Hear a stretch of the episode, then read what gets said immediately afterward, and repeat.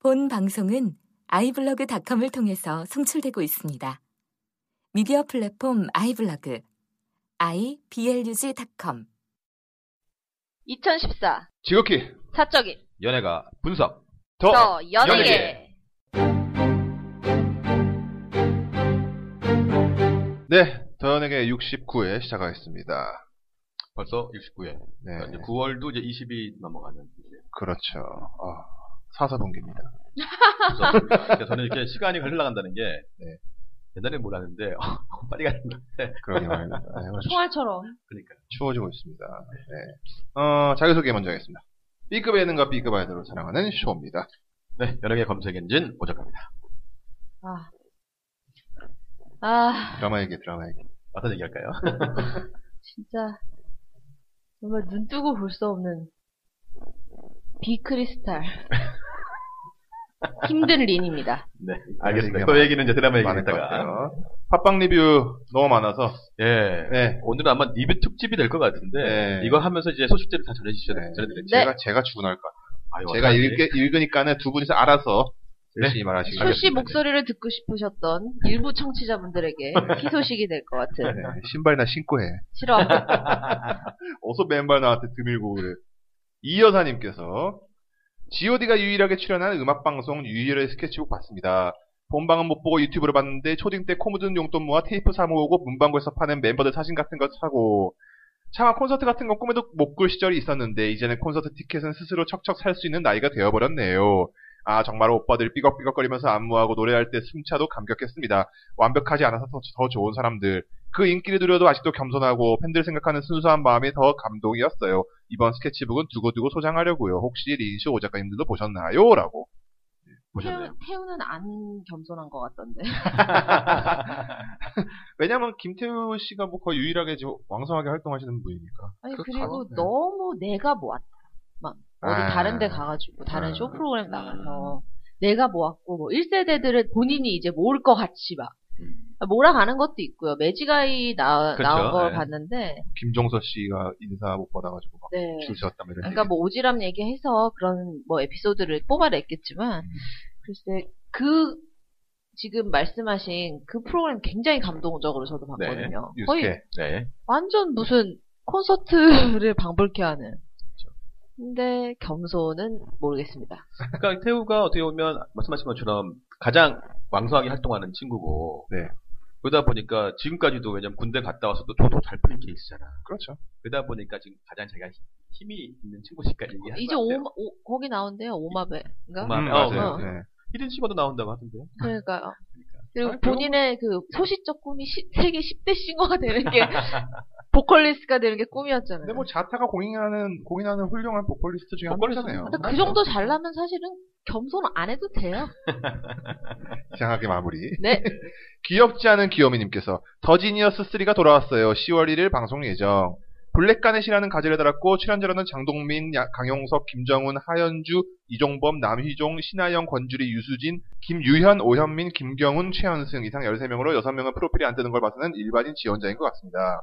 시즌2가 논란이 있었지만 시즌3가 나오는 걸 보면 그래도 욕하면서 보는 것 같습니다. 아, 일본 드라마 라이어 게임이 TVN에서 10부작 드라마로 리메이크 된다고 하네요. 10월 20일 방송 예정으로 이미 이상윤, 김소훈, 신성록이 캐스팅됐다고 하네요. 일본판은 안 봤는데 이건 한번 봐야겠습니다. 늘 빠른 어택 감사, 감사드리고요. 그럼 이만. 김소은은 어울리는데 이상윤이 도저히 안 어울려. 김소훈이라면은 가을량. 가을이야. 추가을. 사실 네. 뭐 이 라이어 게임은 이미 우리가 너연에게서 네. 우리 닌님이 이미 이거에 대해서 얘기를 했었죠. 예. 음, 기본적으로. 나오게 되면은 기대작. TVN 또 미생한다고 또 엄청 지금 홍보하던데. 그렇죠. 왜냐면 지금 현재 뭐 이따도 언급이 되겠지만 현재 TVN에서 드라마들이 조금 예전에 비해서 는 힘을 좀 못 쓰고 있어요. 네. 뭐 그러다 보니까 다음 드라마들을 계속 홍보를 하고 있는 거죠. 좀잘 돼야 되고 안 돼도 되고 그런 거죠. 그렇죠. 뭐. 그래서 저기 비즈니어스 3 같은 경우에는 이제 그 네. 강용석이 정말 공중파 이외에는 온데 온데 다 나오는구나. 저는 솔직히 강용석 나오는 거 별로 안 좋아하거든요.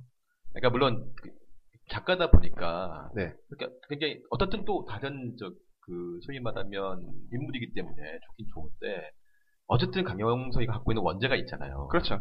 물론 이것이 뭐 최근에 이 저기에서 뭐 뭐 부지라고 얘기도 나왔지만 아 정말 조금 뭐랄까 저는 별로 마음에 안 든 거예요. 그래서 요번에 뭐 SNS, SNL도 호스트 나온다는데 제가 그 생각했어요. 어저께 저희가 이제 일요일날 방송하고 있는데 토요일날 저는 강용석 기사를 보고 어제 나온 줄 알았어요. 그러니까 어제 SNS 안 본 거야. 어. 마지막에 그래도 이렇게 돌리다가 봤는데 아 시스타가 나온 거야. 너무 억울한 거지. 아, 나는 강용석 나온 강용석인 거니까 안 줄 봤는데 시스타 나온 거야. 강용석 아. 얘기하다가도 시스타로 마무리하네. 아니 뭐 그래서 그런 식으로 해서. 예. 근데 뭐 제 개인적인 네, 생각이었어요. 개인적인. 근데 강용석이 하는 프로그램 제가 많이 보거든요. 예, 예. 미사일 싸움발자, 썰전, 강적. 뭐 잘, 말- 잘 나갔죠. 예. 네, 그 겨- 강용석의 뭐, 뭐 식군가 그것만 빼고는 제가 다 모르는데 말빨은 확실히 있어요. 아, 그럼요. 빠져 들어간다니까. 그러니까 저는 강영석이가 그냥 방송만 하면 내가 그냥 어. 오케이 하겠는데 이 친구가 갖고 있는 이 마인드 자체가 언젠가 다시 돌아가겠다는 생각을 갖고 있기 때문에 지금도 내뱉고 있기 때문에 그래서 그게 별로 마음에 안 들어요. 알겠습니다. 뭐제 개인적인 생각입니다. 네. 사스님께서 평일 드라마는 안 보고 있었는데 비밀의 문은 완전 기대되네요. 아 그리고 언급 안 하신 드라마 중에 TVN의 미생과 라이어 게임도 있네요. 워낙 원작을 재밌게 봐서 기대가 큰데 우리나라의 특징인 원작에도 없는 로맨스를 집어넣어 이상하게 갈까 걱정되네요. 라이어 게임의 아키야마와 이상윤의 싱크로는 솔직히 매치는 안 되네요. 린님이 좋아하던 리즈 시절의 주시윤이었다면이라고. 주지훈, 내가 이거 이 댓글 보고 너의 생각 나의 생각 똑같아라고 외쳤던. 이 아키야마 역이 혹시 그 친구인가요? 그 배틀로얄에 나왔던 그 친구? 후지, 아, 후지와라 아니야 아니 아니야 아니야? 아니야. 저기 뭐지 후지와라 타치야는 거기 라이어 게임에 안, 안 나와? 나오고요. 네. 그 저기 마츠아 쇼타라고. 마, 마스다 쇼타가 말 응.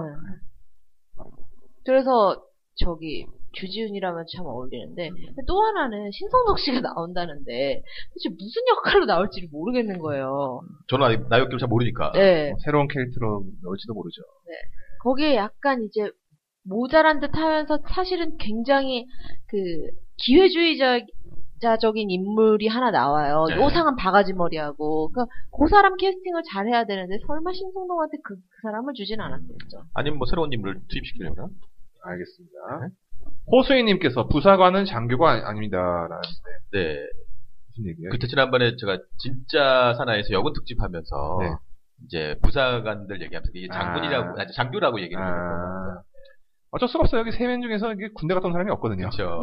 아니 근데 뭐 어차피 왜냐면 그러니까 저희들도 부사관이랑 하기 부사관이 이제 무슨 이제 네. 뭐죠 하사 중사 나한테 물어보지 말, 말아요, 제발. 어쨌든 그런- 의경 아, 그렇죠, 그렇죠. 네. 그러니까 그 제가 알기로는 부사관이 이제, 이제 군무원에서 이렇게 가는 건가 이렇게 해서 자, 자세히는 모르지만 저는 그 진짜 사나이 보는 여성 시청자보다도 육군에 대한 지식이 없어요. 어, 그냥 화생방을 했다 뿐이지. 음, 진짜 사나이는 참 재밌게 지금 여군 때문에 잘 가고 있는 것 시청이 같아요. 19%나 네. 나오는데 이야.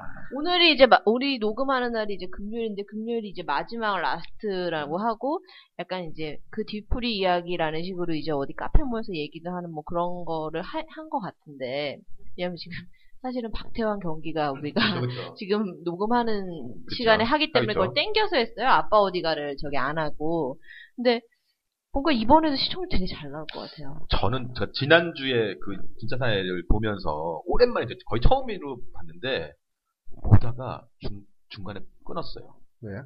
못 보겠더라고요. 왜요? 그러니까 거기만 유격하고 이런 모습 이 보이는데 네. 근데 어- 저도 옛날에 훈련병 때 그 생각이 나니까 아. 못 보겠는 거야. 아. 이걸 왜 보지?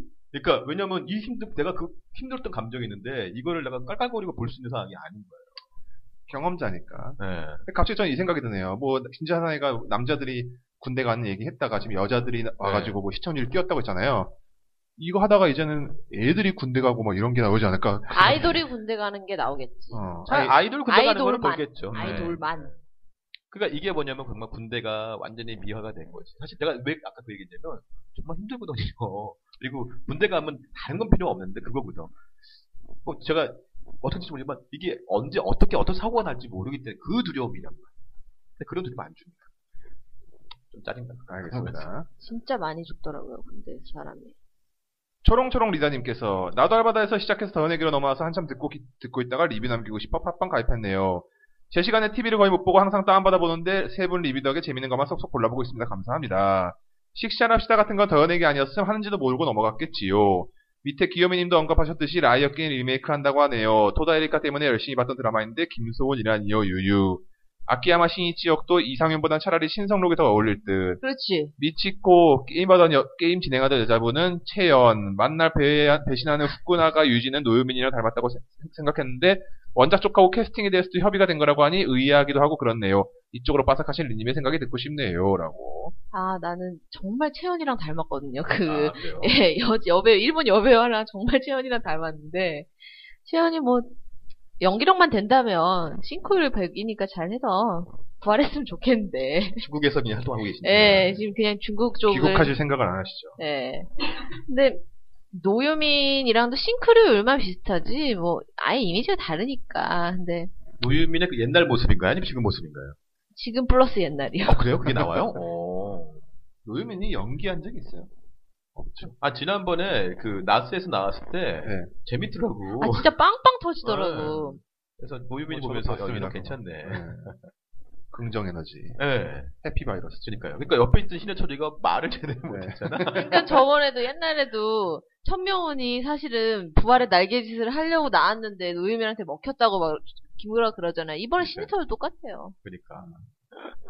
아무튼 알겠습니다. 네. 콤프로스트님께서 동명이 절대 안 나올 것 같은 스타로는 배우 성지루 씨가 빠지면 안 될 것 같습니다. 그렇지. 맞습니다. 그리고 배우 류수영의 본명인 어남선. 음. 아.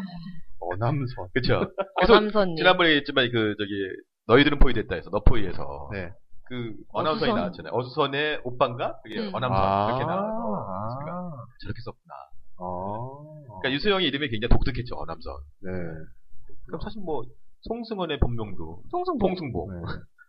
손예진 본명이 손언진. 뭐. 손언진. 언진이도 되게 어려운 이름. 네. 어려- 어려운 이게 이름이죠. 나오기 힘든 이름. 네. 알겠습니다.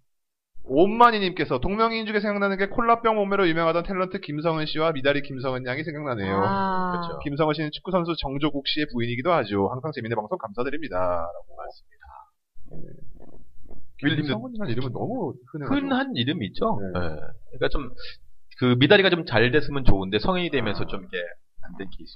저는 그래서 약간 헷갈렸던 이름이 우리 빵꾸똥꾸 진, 진지희. 있잖아. 근데 항상 지진이와 진지가 약간 아, 헷갈렸던 게 있었어요. 알겠습니다.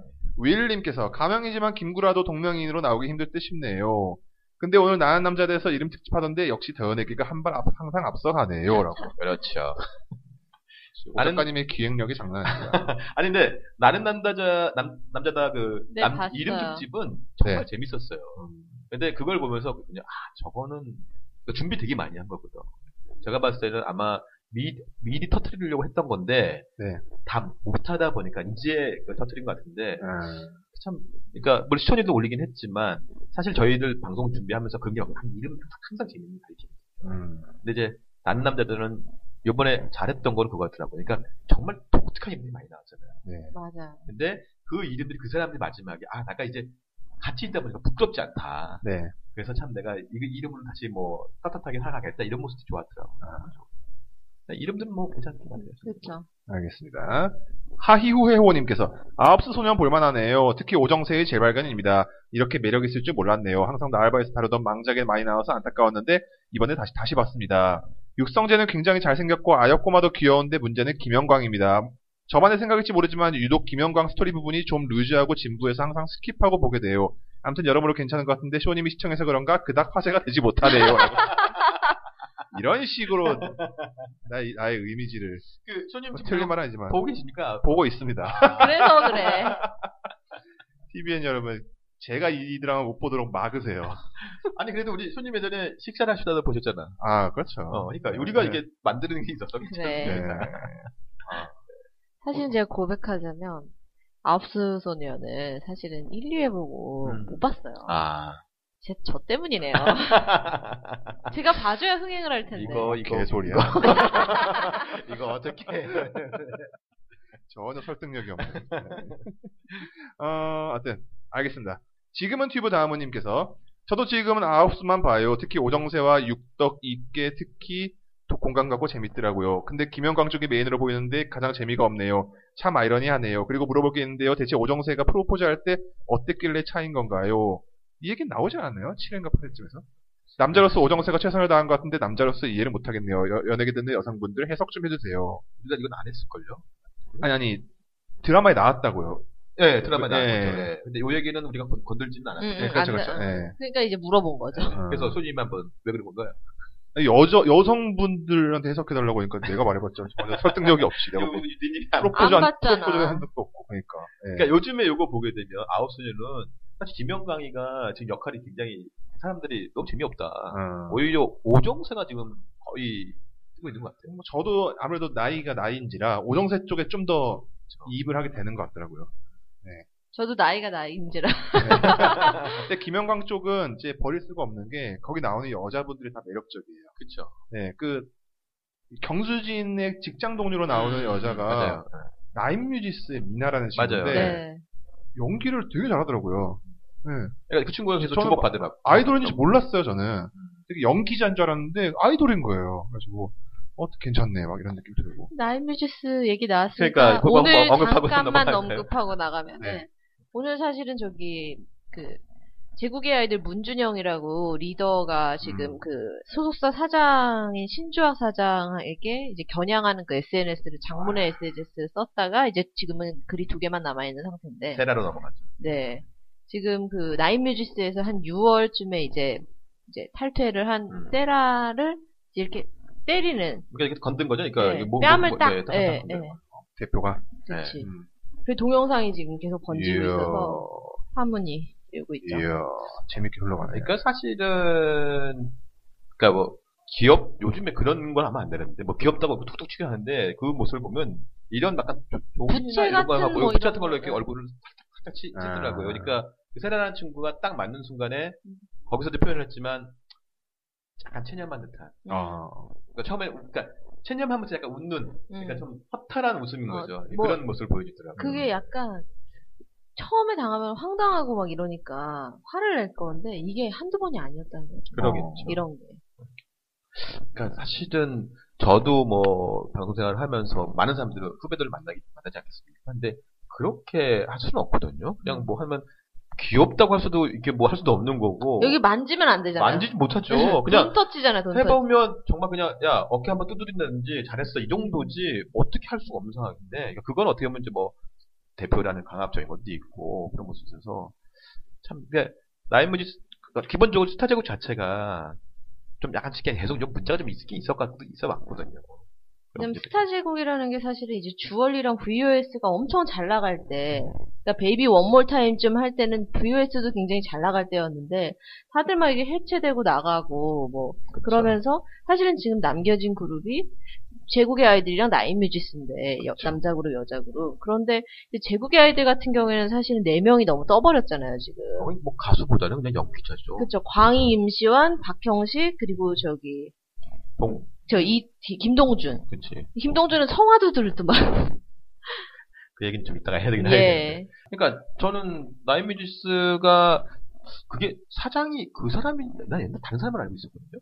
신주학 대표 맞아요? 그때 그 그래요? 같은 저기- 사람. 어, 네. 예전 예. 좀더 착각하고 있었나 그래서 좀이 사람인가 듯한 사람을 알고 있었는데. 그래서 아무튼 그런 것들은 조금 지금 이제 어떻게 음, 이제 정리가 될지 한번 이제 지켜봐야 될 것 같아요. 오늘 이제 생긴 일이기 그렇죠. 때문에. 조금 날짜로 오늘 네. 네네. 리뷰 얘기 돌아가서 네네. 그 아까 그 왜 오정세가 최선 아, 당한 것 예. 음. 같은데 이해를 못하겠다고 이거 들으신 여자분들 네, 댓글로 다 댓글로. 오케이 네. 알겠습니다. 아니 댓글 맨날 많다 그러면서 댓글을 부르잖아 이렇게 맨날. 남자인 제가 얘기해도 신빙성이 떨어집니다. 네. 포니테일과 쇼쇼님께서 10월부터 방송되는 일본 드라마 지옥 선생 누베의 정카라 멤버 강지영 양이 출연한다고 합니다. 네 맞습니다. 아, 만화를 원작으로 하는 이 드라마는 귀신을 봉인한 손을 가진 선생 누베가 요괴들로부터 자신의 제자들을 지킨다는 내용인데요. 제가 어렸을 때 이 영화, 이거, 이 만화 하던 시절이었거든요. 아, 그래요. 저도 이 90년대. 만화를 만화책으로 많이 네. 봤어요.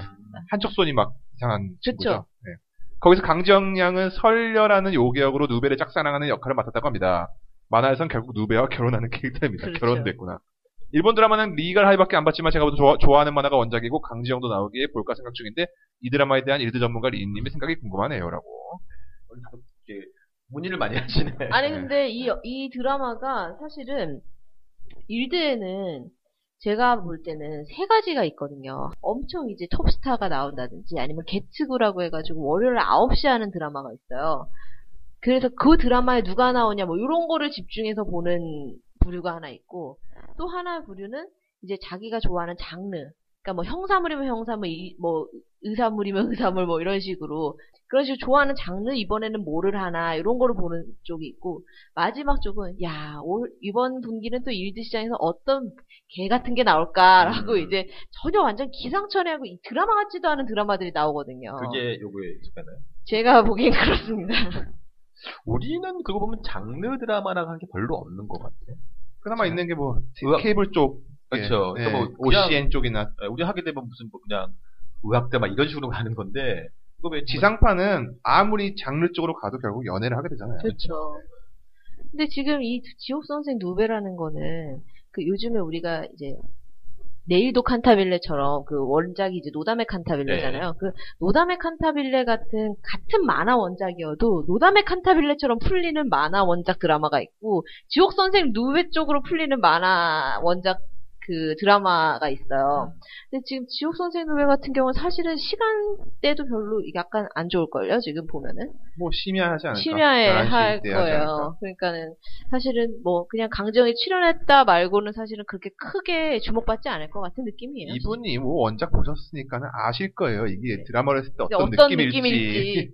저는 이제 요 댓글을 보면서 야 역시 우리 더, 더 연예계가 이렇게 뭐 지상파나 케이블에서 연예계 소식할 때 이렇게 일- 일들도 없잖아요. 어? 우리밖에 없구나. 네. 좀 강지영이가 자아자찬 탈퇴, 그런 겁니다. 강지영이 탈퇴하고 한국 연예계가 아니고 일본 연예계로 갔다는 게 이게 그러니까. 지- 진짜 솔직히 이게 사실은 주목해야 될 시- 그 그러네요. 부분이죠. 뭐더 주목해야 할 거는 뭐냐면은 더 연예계가 한국 연예계 팟캐스트의 으뜸이라는 거죠. 그렇죠. 아까 내 드립이랑 다른 게 뭐야? 감사합니다. 윈디디디님께서 히든싱어 재밌네요. 그동안 더 연예계 수많이 언급했음에도 지지난주 이재현 편을 처음 봤어요. 그리고 지금 두 번째 환희편 제 나이 32살이라 추억놀이하기에 이만한 게 없네요. 게다가 실력이 다들 수준급이라 귀호강중. 2라운드 가슴 아파도 보다가 눈물 날 뻔했어요. 슈스케 6 슈퍼이크 저는 개인적으로 좋은데요. 라고. 오늘 히든싱어와 시캔 좀 이따가 한번 얘기를 한번 하긴 해야 될 것 네. 같아요. 알겠습니다. 한이편도 정말 레전드. 아 그럼요. MC 지자사님도 그 히든싱어 편 좋아하시잖아요. 좋아하시는데 그렇지. 히든싱어 환희편은 풀투팬인 저로서는 왕 감동이었네요. 네 곡이 아니더라도 중간중간 나오는 삽입곡들, 2집 약속이나 1집 데이바이데이가 나올 땐 저도 모르게 탄성을. 그래도 히든싱어가 자꾸 수작 부리는 건 좀 짜증나네요, 유유. 사귀기 직전인데 괜히 밀당 한 번 더 해서 망해봐야 정신을 차릴런지. 비정상회담도 너무 재미지고 저로선 볼거리가 풍성한 요즘이네요. 이제 환절기인데 리님션이 모자가님 모두 감기 조심, 감기 조심하세요. 라고. 아, 감사합니다. 예. 그러니까 여기서 잠깐 히든싱어 하나 잠깐 얘기하자면 그 자꾸 수작 부리지 말라는 거. 저는 여기서 뭐냐면 환희편에서 전현무가 그 짓을 했던 게 너무 화가 났어요. 그 짓이 뭔데요? 마지막 그 이제 우승자를 발표하면서 자 우승자는 글자가 이름이 세 자입니다. 태극자입니다. 그리고 나서는 환희 뭐 환 이름이 분명히 뭐죠? 황 황윤석. 정말 짜증 나는 거죠.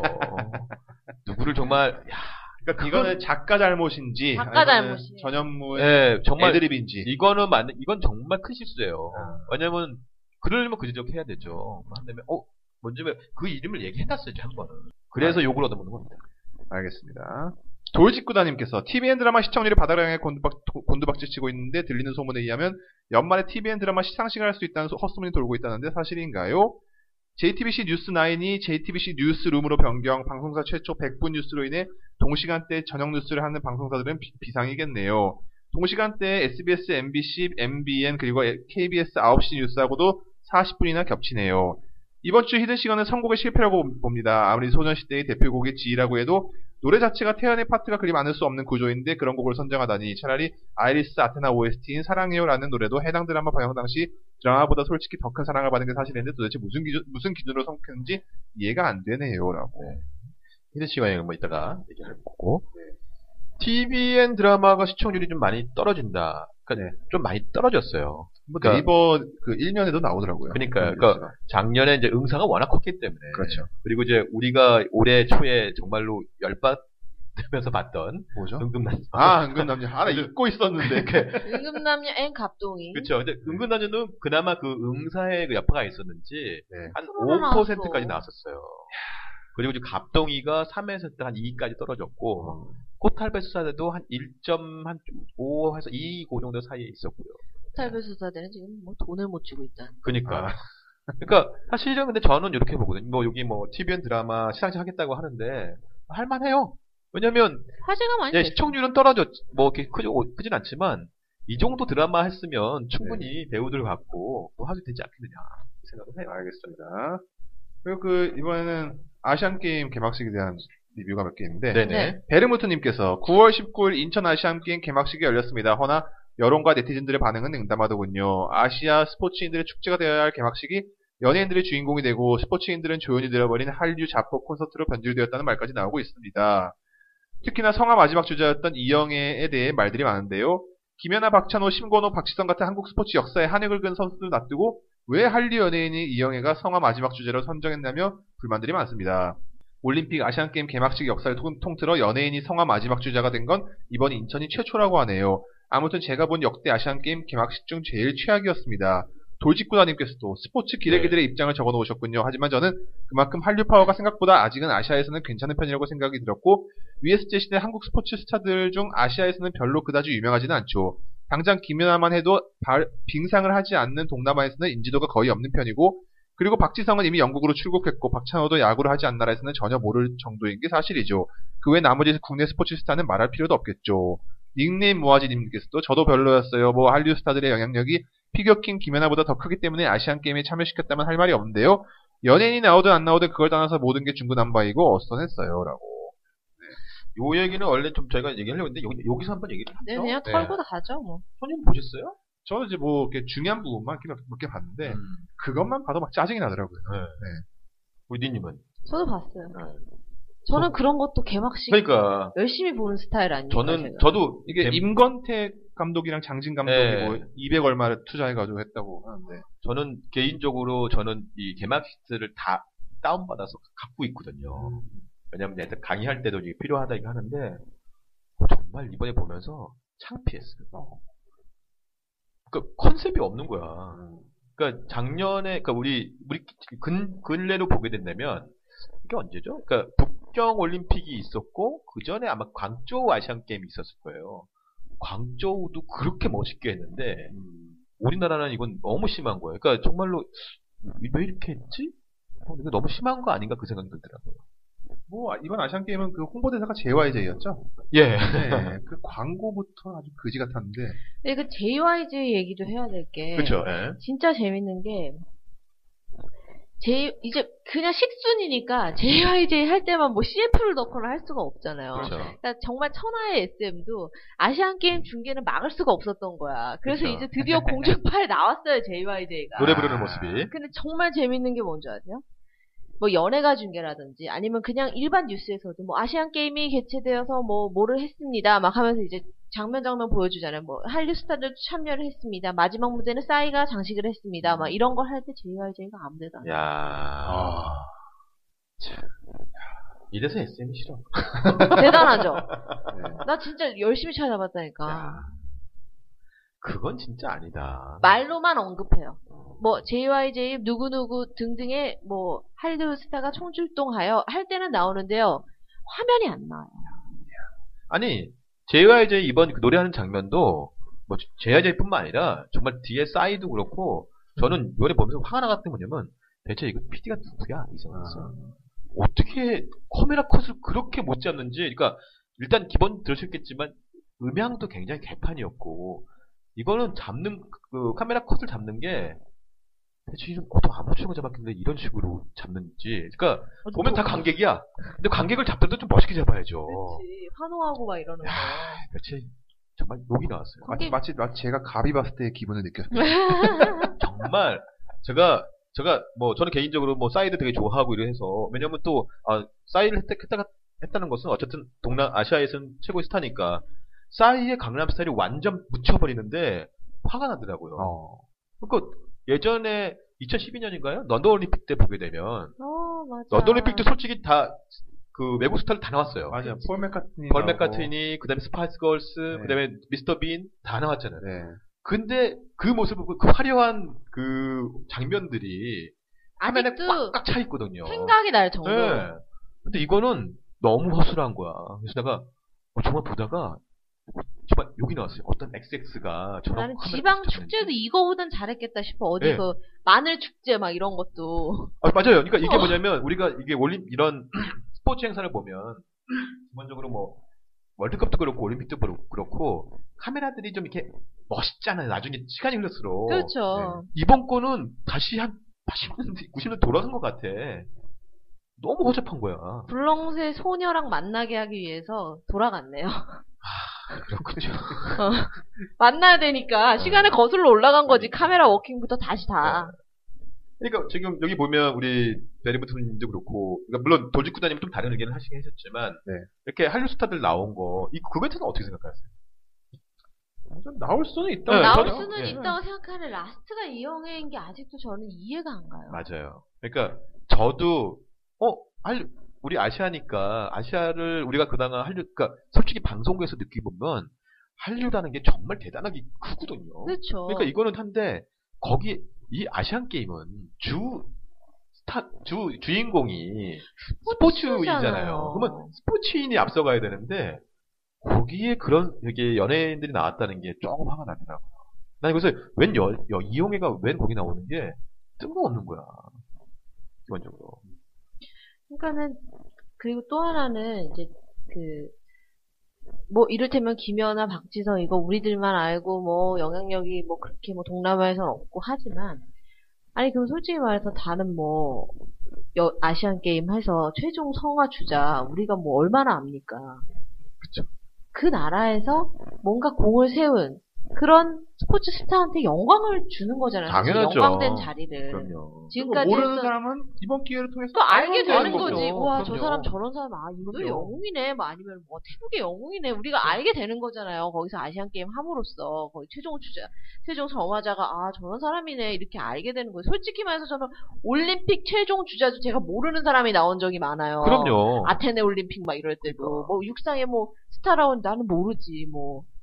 그러니까 제가 봤을 때는 이영택이 나온 거 되게 좋았거든요. 왜냐면 이영택이가 세계적으로는 약하지만 아시안 게임에서는 거의 한 그렇죠. 음, 굉장히 많은 금메달 땄던 친구니까. 그러면 저는 그게 된다 그러면 그 마지막 최종 저장까지 한다 그러면 거기까지 이영애들 이런 애들 다 나와서 그 사람한테 몰아줘야지 누군가에게 그렇지. 몰아준다 그러면 그게 힘이 될 텐데 갑자기 뜬금없이 이영애가 나오니까 이건 뭐야?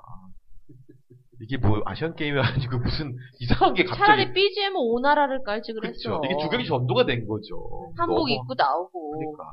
손에는 성화랑 같이 꽃감 하나 이렇게 홍시 마- 홍시 하나 홍시 맛이 나서 홍시랑 하시, 한 것이 온데 이래, 이래야지. 그러니까 아니면 이번 기회에 이영애를 국가대표로 출전시키는 그래! 거야. 차라리- 아, 그치. 그러니까 그니까 저는 그, 아시안 게임 긴가요? 이, 그 여, 그, 여섯 명이 이렇게 길을 들었잖아요. 거기 현빈 있잖아요. 사람 미쳤나? 예, 있었어요. 아, 저는, 있었어요. 저는 거기 들었을 때 참 좋았던 게 보면서, 아, 박주봉, 내가 좋아했던 사람, 그렇지. 막뭐 나오고, 예. 배곡지 아줌마, 막 나오니까 되게 좋았던 거예요. 그래서, 야, 이런 사람 나오겠구나. 근데 그게, 이게, 이영택 넘어가고 막 이런데, 왜 갑자기 이영이지? 거기서는 정말 이해가 안 돼. 그러니까 1, 2, 3, 4, 5번 주자가 다 좋았다고요. 그러니까요. 이승엽에서 이렇게 어, 그럼요, 넘어가는 다. 예. 어, 이규혁이랑 뭐 그럼요. 박찬숙 아줌마, 그럼요. 막 이영태까지 이렇게 쪼로록 가다가 갑자기 따단 오나라 오나라. 그러니까 이건 제가 봤을 때는 기본적으로 아까 우리 이 형님이 얘기했지만 임건택 장진이 큰 실수를 한 것 같아요. 음. 뭐 저예산 뭐 그거 나중에 뭐 어떻게 기사 한번 보아 저예산을 이, 이 정도 했다. 저예산 웃기는 소리 하지 말라고 해요. 진짜. 음. 예산의 문제가 아니라는 거죠. 그럼요. 예산은 그러니까 물론 중국의 북경의 그 올림픽이나 장이고. 광주 아시아는 정말로 예산도 엄청나게 됐어요. 하지만 그 컨셉이 아니라도 충분히 할 수 있는 게 많고요. 난 이게 너무 아쉽다. 예산이 적어서 그랬다 이런 거는 변명에 불과한 거예요. 변명이죠. 너무 컨셉이었습니다. 화가 났습니다. 뭐그 폐막식도 막 그런 식으로 하지 않나요? 상대하게? 근데 페마식은 좀 약, 약하게 페마식은- 하겠죠, 좀 그러니까 그 페마식은 조금 떨어질걸요? 그럼 네. 어쨌거나 임건택이랑 장진 감독이 한다고 하겠죠. 들었어요. 네. 그렇죠. 근데 이미 다 준비가 돼 있을 거라고 생각하니까 당연하죠. 했겠죠. 저는 예. 기대가 안 됩니다. 알아서 또- 또 연예인 부르겠죠. 알겠습니다. 팬님께서 제가 그렇게 둔하지도 않은데 쇼님과 오 작가님 두 분의 목소리를 아직도 구분하지 못하면서 열심히 듣고 있는 청취자입니다. 네. 저는 거의 본방은 못 보고 출퇴근하면서 다시 보기로 보고 있는데 제가 좋아하는 프로들이 많이 언급하셔서 세 분 말씀에 공감하면서 잘 듣고 있답니다. 저는 무도 비정상 아홉소년 꽃보다 청춘 등 그리고 예전에 연애 시대를 웰메이드 드라마라고 생각해서 김우성이 가무성이 나온다고 해서 내생의 봄날도 잘 보고 그 있답니다. 은근히 괜찮더라고요. 이따 얘기하겠습니다. 네. 항상 잘 듣고 있으니까 즐겁게 방송해 주세요. 아, 비정상회담 작가님이나 PD님이 이 방송을 듣고 있나 봅니다. 다음 주 예고에 스포츠 얘기하네요. 그것도 축구를 지, 지난번에 린님이 비정상에서 스포츠 다루면 재밌을 거라는데 들었나 보네요. 오늘 비정상 재밌게 봤습니다. 라고. 저도 내일이 정말 기다려져요. 출근 날인데. 음. 축구판은 정말 제가 봤을 때 그거는 뭐 획을 그을 거예요, 그럼요. 내가 봤을 때. 그리고 뭐 저랑 오 작가님 목소리 비교를 못 하시면은 뭐 드라마 얘기하시면 오 작가님이고 재미없는 드라마나 재미없는 예능 얘기하면 YG 저 이런 예, 거. 예, 예. 손님하고 나하고 구분이 되는데 쓸데없는 아이돌 얘기하면 저 제 얘기라고 보시면 됩니다. 네. 두우면님께서 비정상회담 각 나라 얘기가 많이 나오니 재밌더군요. 특히 장위안의 파모 반복 개그에서 빵 터졌습니다라고. 어? 아, 근데 진짜 비정상회담은 갈수록 재밌는 것 같아요 이제 더 캐릭터까지 플러스 되니까. 그러니까요 아니 그 NS가 안 나왔다는 게 기사가 된다는 게 아, 그렇지. 정말, 야, 알겠습니다. 엽기적인 견우님께서 아이언맨 봤습니다. 음, 뭐라 해야 할까요? 뭐 이런 병맛 같으면서도 보게 되는 느낌이랄까. 남주는 아픔을 간직한 성격, 파, 성격 파탄 인간 말종에 여주는 모든 걸 품어주는 천사 코스프레 천상 보살. 황당하면서도 풋하게 웃게 되네요. 이런 느낌의 드라마는 또 처음이네요. 젊은 층한테는 젊은 층한테는 먹힐 듯하네요. 드라마 보면서 느끼는 건데 이동욱은 잘생겼다. 신세경은 하이킥 신세경이다입니다.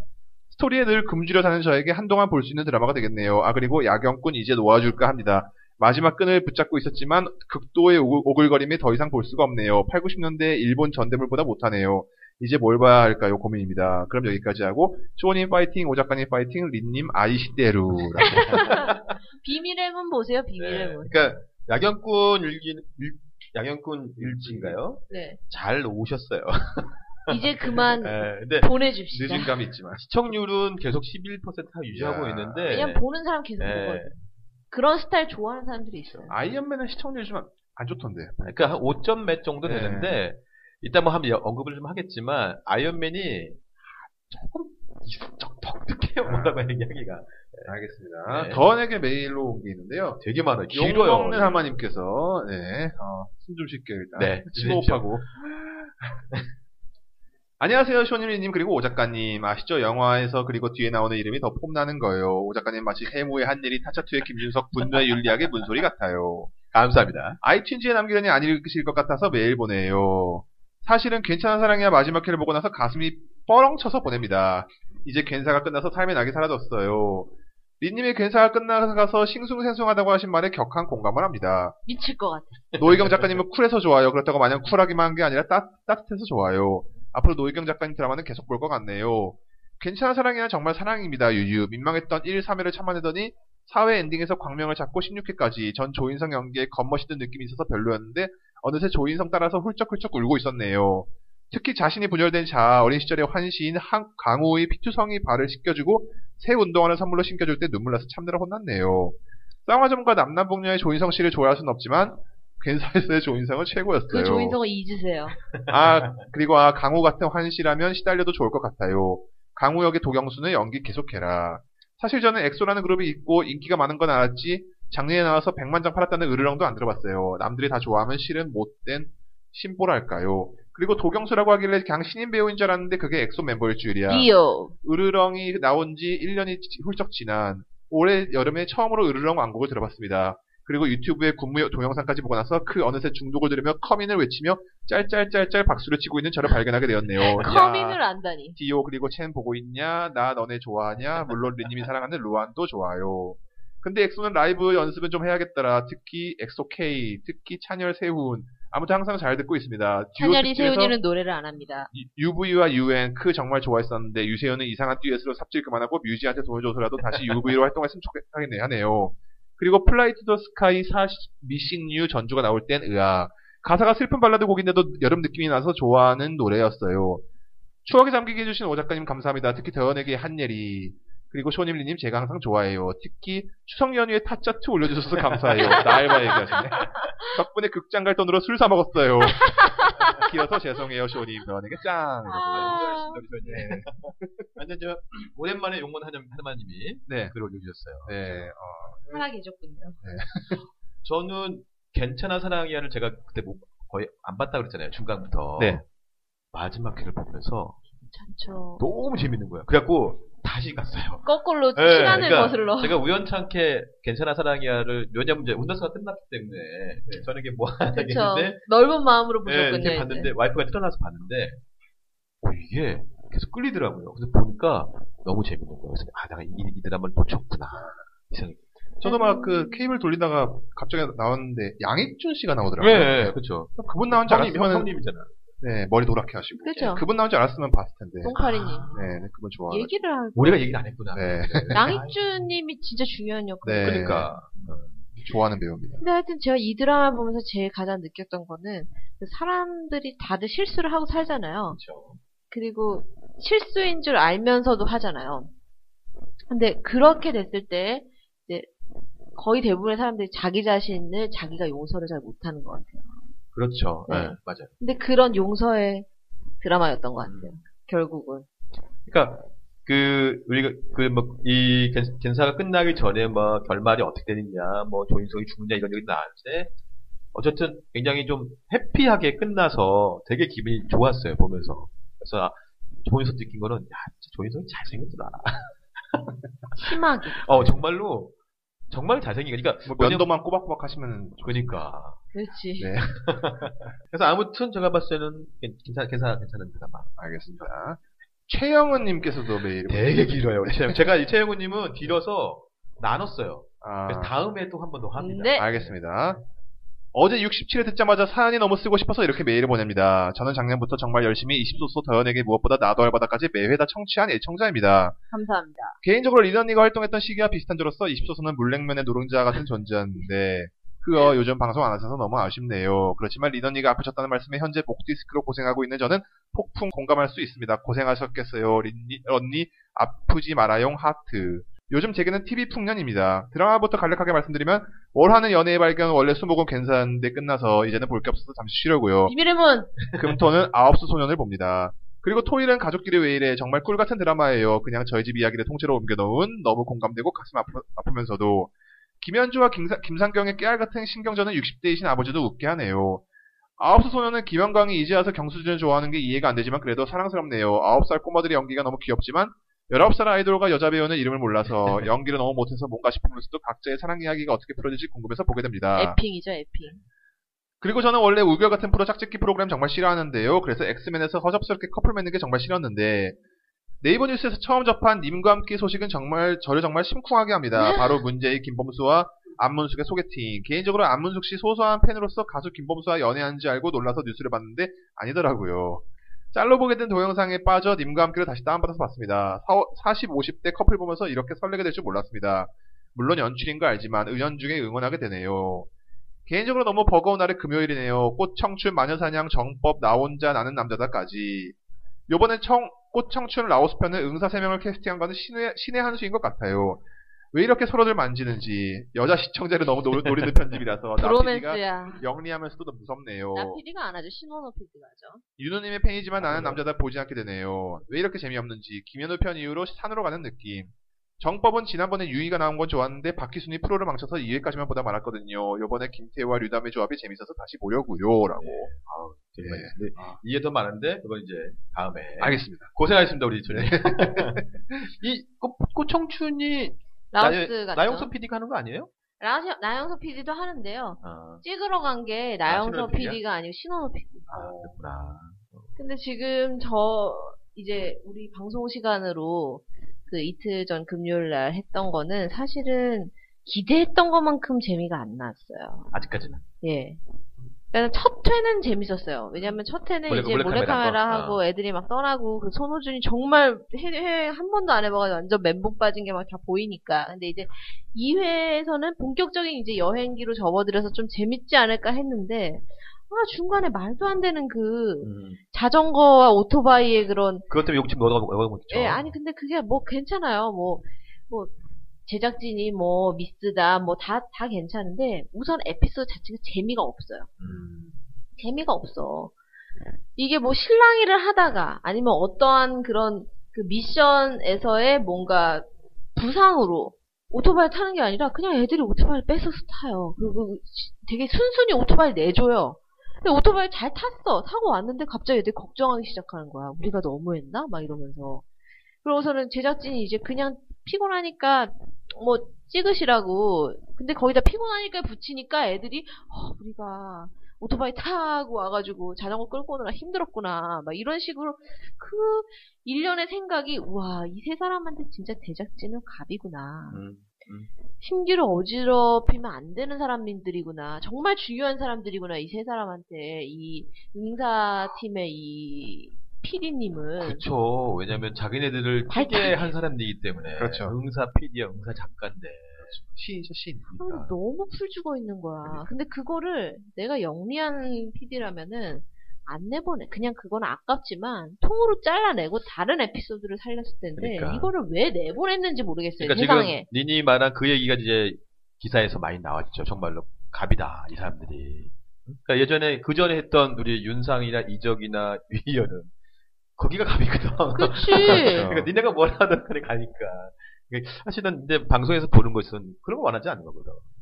풀 죽은 모습이라. 맞아요. 예. 왜냐면 유연석이나 손호준 저는 기대하는 게 유연석은 또 의외로 또 이게 있고 손호준의 그 약간 좀 어눌하면서 바보스러운 모습이 좀 재밌을 것 같아서 자축고다는 모습이 재밌을 것 같아서 기대를 좀 하고 있었거든요. 사추구들 안 하더라고요. 유연석이 너무 커버를 잘 줘줘서. 그러니까 그러면 좀 걱정이네. 그것보다 정신. 근데 어쨌든 세 명이 비주얼이 너무 좋으니까 그걸로 그냥 됐어요. 그 다음에 아까 전에 네. 말씀하셨대로 애들끼리 막 엉겨붙고 막 업히고 부비부비하고 이러니까 저는 그냥 만족해요. 음. 해픽이라도 이러, 이러, 이러니까는 방송이 발전 안 하는 거야. 해픽, 이라도 몇 개 쓸 수 있을 기분이야 지금. 아니 우리 그 최영훈님이 보내주신 것 중에 님과 함께 네. 저희가 잘- 언급을 잘 안 하는 프로그램이긴 한데 님과 함께가 요즘에 시청률이 되게 좋아요. 어. 한 3%, 사율이랑 예. 이삼이 나오잖아요. 그렇죠. 그러니까 이상민, 사유리, 그 다음에 여기 안문수, 김범수. 김범수 씨가 누구인지 아시죠? 그 아나운서 김범수. 아. 예, 그래서 이 아나운서 김범수 씨는 이제 이혼을 한 번 하신 분이기 때문에 네. 그래서 이게 왜냐면 아나운서 김범수 씨가 예전에 자기보다 한 10살 연, 연상의 그 오. 아내와 그 여, 자와 결혼해서 오. 이게 어. 이혼을 이혼을 했거든요. 하고, 네. 예. 그래서 이제 안문숙이 만났기 때문에 사람은 어, 어떨까 했는데 왜냐면 안문숙하고 김범수라는 이미지는 되게 안 어울리거든. 그렇죠. 일단은 김범수는 서울대학교 무슨 어, 나오는 그쵸, 그쵸, 자- 젠틀한 그쵸. 사람이고 아나운서 출신인데 안문숙은 뭐 내공이 되게 있지만 좀 약간 걸걸한 스타일이잖아요. 그쵸, 과연 그쵸. 어울릴까 했는데 의외로 재밌는 거죠. 그래서 저는 인간 학교도 굉장히 포맷은 되게 잘. 그러니까 어떻게 보면 중년판 우결이잖아요. 네. 중년판 우결인데 그렇죠. 의외로 잘 풀어가고 있다는 거. 자, 10년 안에 우리 이혼했어요라는 프로가 나올 거예요. 그건 나옵니다. 네. 그건 나옵니다. 확실히. 좀 더 개입한- 빨리 나올 수도 있어. 개입한 결혼했어요도 나올 거예요. 아, 그거 꼭 해줬으면 좋겠어. 네. 어떤 미친 케이블 프로에서 꼭 꼭, 꼭 합니다. 네, 예언 예언. 반드시 합니다. 제가 할까요? 꼭. 상상도 못했던 일이 근데 펼쳐지고 홍석천 씨 말고 한 명도 커밍아웃을 해줘야지 그게 가능할 것 같아요. 있습니다. 네, 자, 알겠습니다. 게스트 및 방청 신청 및 사연은 어디로 보내죠? 더 이티이티 골뱅이 네이버닷컴입니다. 네. 뭐 스페이스는 할 거는 없는데 잠깐 아까 그, 그 이름 특집에서 네. 아까 뭐 아까 성기루 씨도 나왔고 뭐 손원진 나왔는데 네. 제가 개인적으로 이 이름도 없을 것 같다는 얘기가 생겼어요. 뭔데요? 판유걸.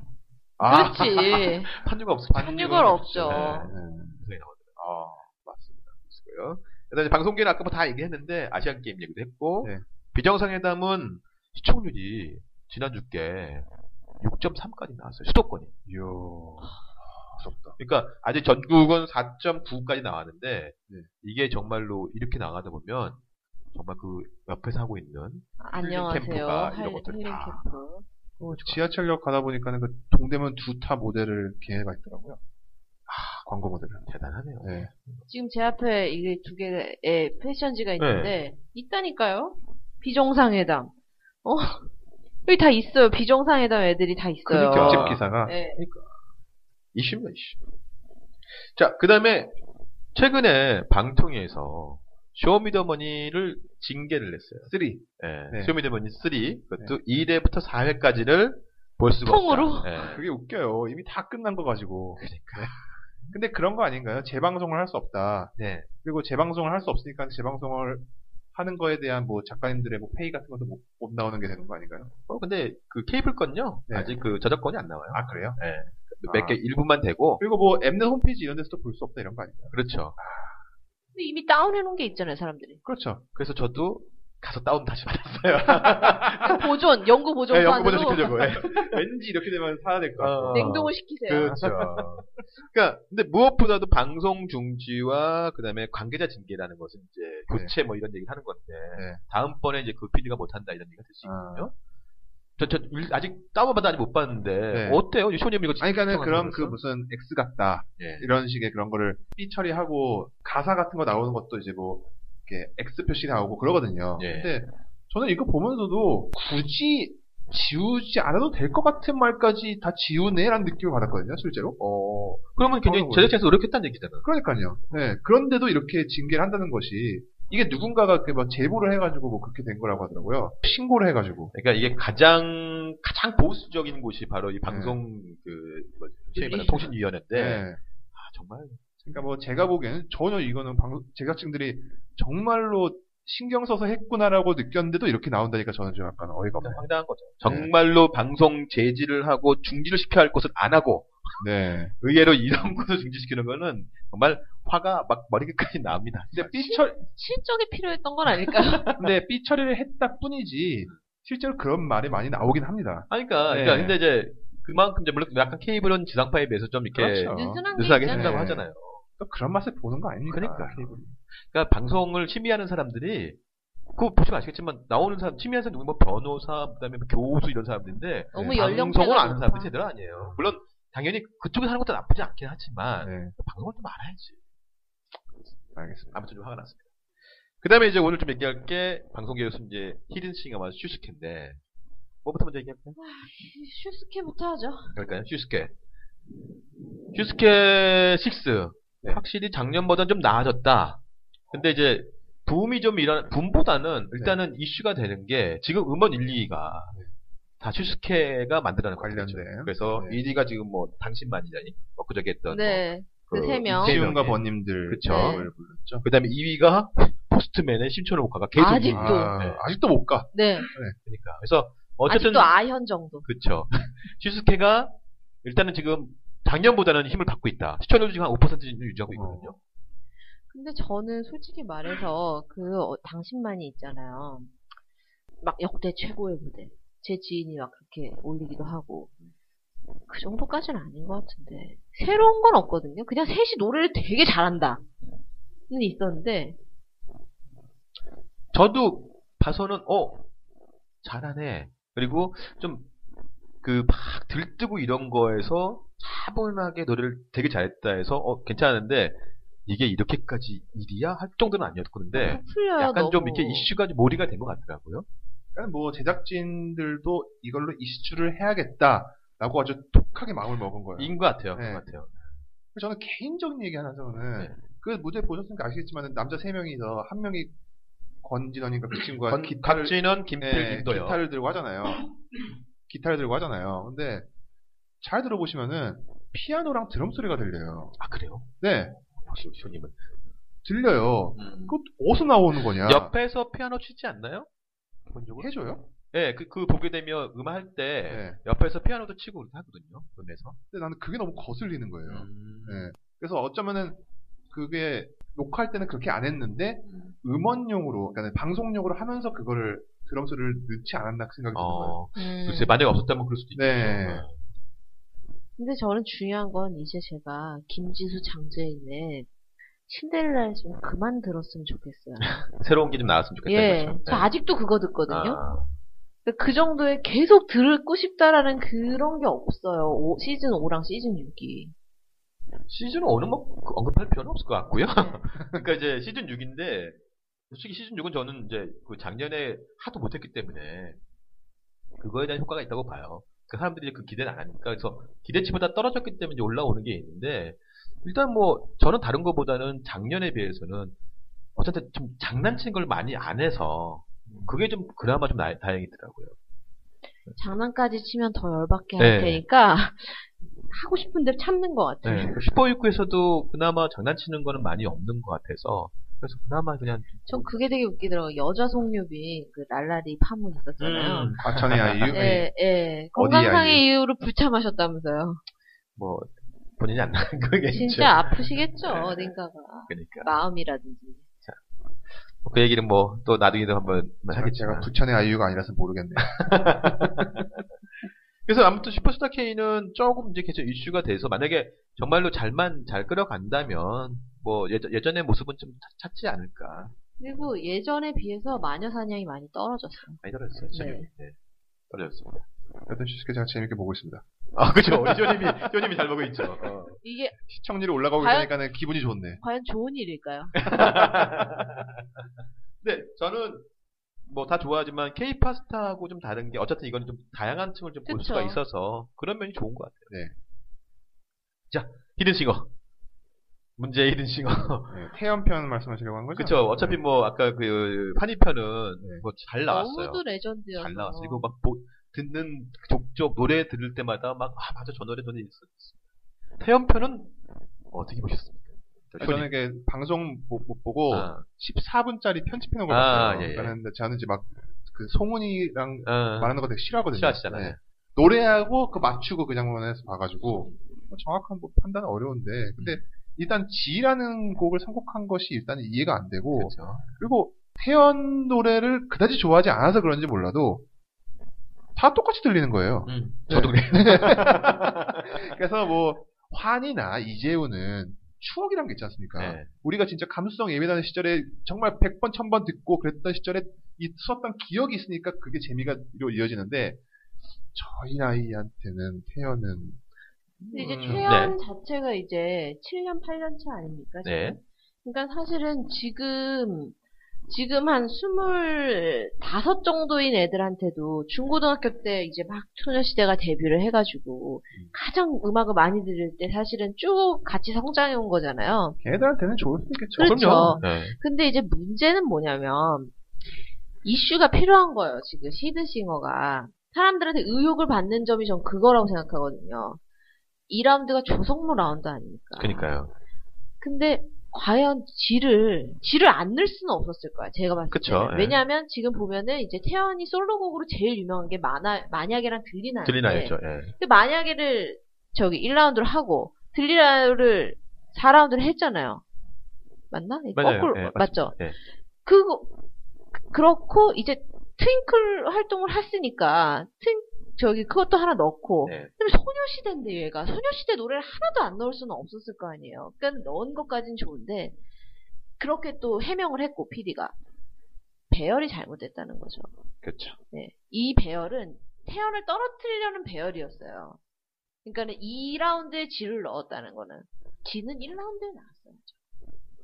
1라운드에 나와가지고 사람들이 제일 못한 노래를 뽑게 돼 있거든요. 누군지 모르면 음. 그냥 노래 수준이 제일 떨어지는 사람을 뽑게 되어 있는데 지가 1라운드에 나왔으면 제 생각에는 기- 결과는 되게 달라졌을 것 같아요. 그렇죠. 예. 그리고 4라운드를 딱 들어보니까 태연 목소리가 딱 나옵니다. 그 발라드에서는 태연 목소리가 딱 나와요. 이게 태연이다. 만약에랑 들리나요는 제가 태연을 찾았거든요. 예. 그러니까 저도 쇼님하고 좀 비슷한데, 그러니까 저는 소녀시대는 잘 알지만, 제가 지난번에 했지만, 쇼- 저는 소녀시대에서는 유나나 좀 티파니 쪽이거든요. 근데- 얼굴 얼굴 중심 멤버. 근데 이제 태현은 잘한다고 알지만 태현 목소리가 저한테 막 확, 이게 네. 다른 목소리도 나오진 않았거든. 소시 노래를 들을 때 태연 목소리를 집중적으로 듣지 않거든요. 근데 저는 어쨌든 태연이 지금 니니 말씀하신 거에 좀 공감해요. 근데 전 그걸 보면서 태연이 어쨌든 이제 뭐 어쨌든 간에 좀 이렇게 따, 따- 탈락이 됐지만 그런 모습 보면서 아, 좀 태연한테는 좀 그런 모습이 또, 또 이렇게 좀 좋게 또 보이더라고요. 되게 또 잘 하더라고. 그 모습들이. 그래서 그냥 제작진의 그 의도도 좀 있었겠지만 태연이 그래도 좀 이렇게 좀 대승적인 차원에서 가지 않았나. 그리고 제가 네, 완벽한 소설 하나 써보자면 네. 진짜 이건 완벽한 소설인데 태연이 지금 사실은 그 소녀시대 안에서 여자들한테 호감이 되게 많은 멤버였거든요. 음, 여자 팬이 많은. 여자들이 혜- 혜연을 좀 좋아했어요. 노래 잘하는 여- 사람을 좋아하거든요. 여자 팬들은 대부분. 네. 근데 노래 잘하니까. 어 그런데 그 백현이랑 그렇게 열애설이 아. 나면서 약간 그런 식으로 좀 이렇게 뭐 탱큐 뭐 백현 막 오레오 사진 올리고 막 이런 거로 인해서 여자들 또 그런 걸 또 되게 싫어하거든요. 겉과 속이 다른 그런 짓을 하는 걸 또 싫어해요. 그러니까 또 확 식은 거야 여자 팬들이. 근데 이건 100% 소설이지만 이슈를 원했던 히든싱어 제작진이랑 태연의 이미지를 바꿔주고 싶어한 그 SM의 이해관계가 저는 맞아 떨어졌 그러면 되게 머리가 좋은 거죠. 네 뭐- 맞아 떨어졌을 수도 있다는 생각을 해요. 그래서- 그렇다면, 그렇다면 이번 방송에 대해서 그거 이미지 회복에 도움이 될 것 같아요. 근데 SM은 이렇게 생각한 거지. 태연이 이렇게 좀 떨어지고 그러면은 사실은 이게 동정심. 요, 런 식으로 하면은 아 뒤에서 떨어졌으니까 동정심도 좀 이렇게 될 거고 태연 떨어진 태연보다는 좀 제작진한테 좀 화살이 갈 것 같고 태연 불쌍하다 태연이 좀 그렇다 이런 식으로 갈 거라고 생각했지만 댓글을 제가 쫙 읽어보고 왔어요. 이럴 줄 알았다 노래 못한다 그만둬라부터 시작해서 연애질하니까 아. 노래가 떨어지지부터 시작해서 엄청 악플이 지금. 그렇구나. 네. 근데 저는 솔직히 지금 이제 니님이 얘기했지만 태연하고 백혜이 사귄다는 걸 까맣게 잊어버렸고 나도 잊고 있었어. 전혀 사귀든, 관심- 사귀든 말든. 어, 전혀 관심이 없었고 저는 어저께 보면서 막 그 태연이 나오는데 우리 그 남학생들이 나와서 뭐 하니까 야 태연이 역시 남자한테 인기 좋네. 그러니까 막한 아, 거야. 저 같은 인간이 있어 자꾸 리, 그러니까. 리마인드를 아니, 근데 해드리, 해드리잖아요. 정말로 이게 그러니까 이것이 남자와 여자는 다른 것 같아. 예. 금방, 남자들은- 금방 까먹어. 예, 그러니까 그런 거. 왜냐면 얘- 태연이 누구 사귀는지 관심이 네. 우리는 없는 거야. 헤어질 때까지 안 잊어먹어. 비로소 헤어져야 잊어먹어. 공효진, 이진우, 결별. 이래야지 잊어버린다고. 우리는 결혼해도 까먹잖아. 그러니까 결혼을 했어? 결혼도 처녀 같아. 이수랑 린이 결혼을 했어? 그러니까. 막 이러. 나는 옛날에 김태우가 애를 낳나? 그렇지, 그렇지. 오마배를 나오는데 이제. 일단 가수리는 처음부터, 애초부터 아우로브 안 죽이고. 그렇죠. 애가 둘이래요, 태우가. 그러니까. 근데 아무튼 근데 저는 그냥 그 감동은 좀 덜하긴 했지만 태연은 솔직히 말하면 저는 아이유 팬에 비하면 되게 약했어요. 아이유는 그 아이유가 더 동생이긴 하지만 아이유는 막 가- 강력했거든. 막 나오는 노래들이. 근데 태연은 솔직히 저도 아까 말했지만 노래 아는 게 별로 없거든. 이게 좀, 그렇죠. 이게 좀 예. 아쉬웠어요. 그러니까 뭐, 그 노래에 대한 추억이 있는 사람은 분명히 있을 거란 말이에요. 그런 사람한테 그쵸. 소화하는 게 있었을 것 같아요. 하지만, 저나 오 작가님한테는 그런 게 없었다라는 걸로. 어. 그렇죠. 예. 다음 주에 누구 나와? 다음 주에 안 보려고요. 태진아. 아. 네. 별로 기대감이 없습니다. 예. 제가 그래서 10월 4일이 이적이래요. 어, 네. 그래서 이적은 좀 기대할 만. 그 다음 주, 축하드립니다. 그 다음 네, 주. 그 다음 주. 예. 예. 내가 축하받을 일이 있나. 그러니까 그래서 제가 한번 뽑아봤어요. 과연 이 3위 이번 3라운드가 아니고 이제 신 만약에 1위가 4가 4가 나오면 어떤 가수들이 좀 있을까? 우리 뭐. 늘 하는 거. 네, 근데 그래서- 중반에 접어들면 늘 하는 거. 제가 그래서 한번 제가 한번 뽑아본 가수들이 있거든요. 네. 이 네. 가수들 어떤가? 네. 저는 흥행을 조, 점쳐보죠. 조장혁 한번 뽑아봤어요. 아, 아. 조장혁 좋죠. 지난번 네. OST를 하다 보니까 어, 조정혁 노래가 네. 듣고 싶은 게 너무 많은 거야. 그리고 제가 하도 많으니까 짬뽕 되잖아요. 그러니까요. 그래서막 댓글로 네. AS도 받고 했는데. 그러니까 뭐 체인지도 있고 그대 떠나가도도 있고 러브도 있고 러브송도 다 있잖아요. 그래서 어, 조장혁 한번 괜찮겠는데? 네. 예. 이jenny 그렇죠. 그 다음에 그 남자로는 김진호를 한번 어떨까? 김진호 S 그 S 자 SG 워너비. 아. 이번에 새해 봄도 나왔다고 하는데 네. 박효신, 박효신. 아, 효진이 나온대요. 네. 효진이도 이번 시즌 3 나온다 고 하더라고. 네. 어. 윤종신도 소몰이, 나온다고. 소몰이의 휘성으로 해서 개보가 다 나오는 그러니까. 그렇죠. 거야. 왜냐면 그게 제일 재미를 그쵸. 봤거든. 김진호는 또 약간 또 의외로 또 이게 강하잖아. 그래서 그쵸. 김진호도 괜찮지 않을까. 그다음에 여자는 에일린 한번 하면 어떨까? 네. 근데 에일리가 음, 아직 그게 없어. 히트곡이 없어. 그래도 뭐 아, 네 라운드를 다 채우기에는 그럴까? 힘들어. 음. 그래서 에일리는 좀 그러니까 에일리가 하도 요즘에 저기 뭐 노래가 들어가서도 있고 막 있으니까 그쵸. 근데 에일리가 참 불리한 게 지금은 옛날처럼 어떤 노래가 뜨면 오래 가질 않아. 그러니까는 에일리 노래를 진드건이 들을 만한 시간이 없었어요. 우리가. 추억을 좀 줄 수 있는 그렇죠. 그런 네. 진짜 말했잖아요. 추억이라고 이거는. 아이유 했을 때도 얼마나 욕먹었어요, 히든싱어가. 그래서 뭐 우리는 좋아하지. 어, 우리는 좋았는데, 히든싱어 제작진 욕 많이 남자는 먹었잖아. 이쁨을 장세. 네. 그래서 좀 아쉬운 친구가 누구냐면 노, 아, 나, 나오면 좋을 것 같은데 노래가 별로 없는 친구가 있어요. 어, 마야. 진짜네. 그때. 네. 마야가 진달래꽃 쿨하게 그래. 나를 외치다 요 정도야. 네. 아이고, 하나가 없는 거야. 세 번째 나 아. 모르겠어. 큰일 났네. 나를 외칠 때 되게 노래 좋거든. 네, 근데 모르겠어요, 저도. 마야 좋은데. 그 다음에 또 하나는 제가 이, 이 사람은 꼭 나왔으면 좋겠어요. 소찬이. 아, 소찬이. 소찬이. 꼭 소찬이. 나와서 한번 평정을 한번 해줘야 돼. 4라운드는 티얼즈네. 예, 이거는 그러니까 소찬이 보는 것도 있지만 소찬이를 그 모창을 하는 그 여, 여자들의 그 목소리, 파워 있는 역소리 한번 보고 아, 싶어요. 그러면 김현정도 좋은데. 함정도 있구나. 김현정이 4라운드 다 채울 수 있어요. 어휴, 머리부터 아. 그쵸. 시작해가지고. 그럼요. 김현정 그 그렇게 따지면 이정현도. 아, 아, 아. 아, 그렇죠. 아, 이 정도 괜찮네. 아니, 그러니까 똑같은 바꿔. 여자라 바꿔. 하지 마. 아니, 그러니까 지금 말한 것처럼 추억도 줄 수도 있고 이런 것들은 좋잖아. 그러니까. 아니, 그러니까 제가 왜 그랬냐면 그 이번에 보게 되면 이번 그 3가 이선이 평이 되게 좋긴 좋았는데 지금 이제 지금까지는 그나마 태양까지 나왔는데 다음 게 계속 이렇게 막 이렇게 기대가 되는 기대가 게 많이 아니고. 없어요. 그러니까 너무 큰 가수들만 얘들이 한 게 아닌가. 그러니까 오히려 추억을 좀 되새길 수 있는 그런 사람들 을 그렇지. 불러온다면 오히려 좀 가능성이 있지 않을까 생각습니다 자, 이제 마지막 시간이 얼마 안 남아서요. 드라마 얘기 잠깐, 잠깐 하죠. 왜냐면 이제 막 시작을 하고 있기 그러니까 네. 때문에 드라마 보셨나요? 저 그, 수요 수목 드라마. 네, 그 세 개 시작했잖아요. 네. 뭐 봤을 것 같아요? 아이언맨 마스카드. 린 씨는.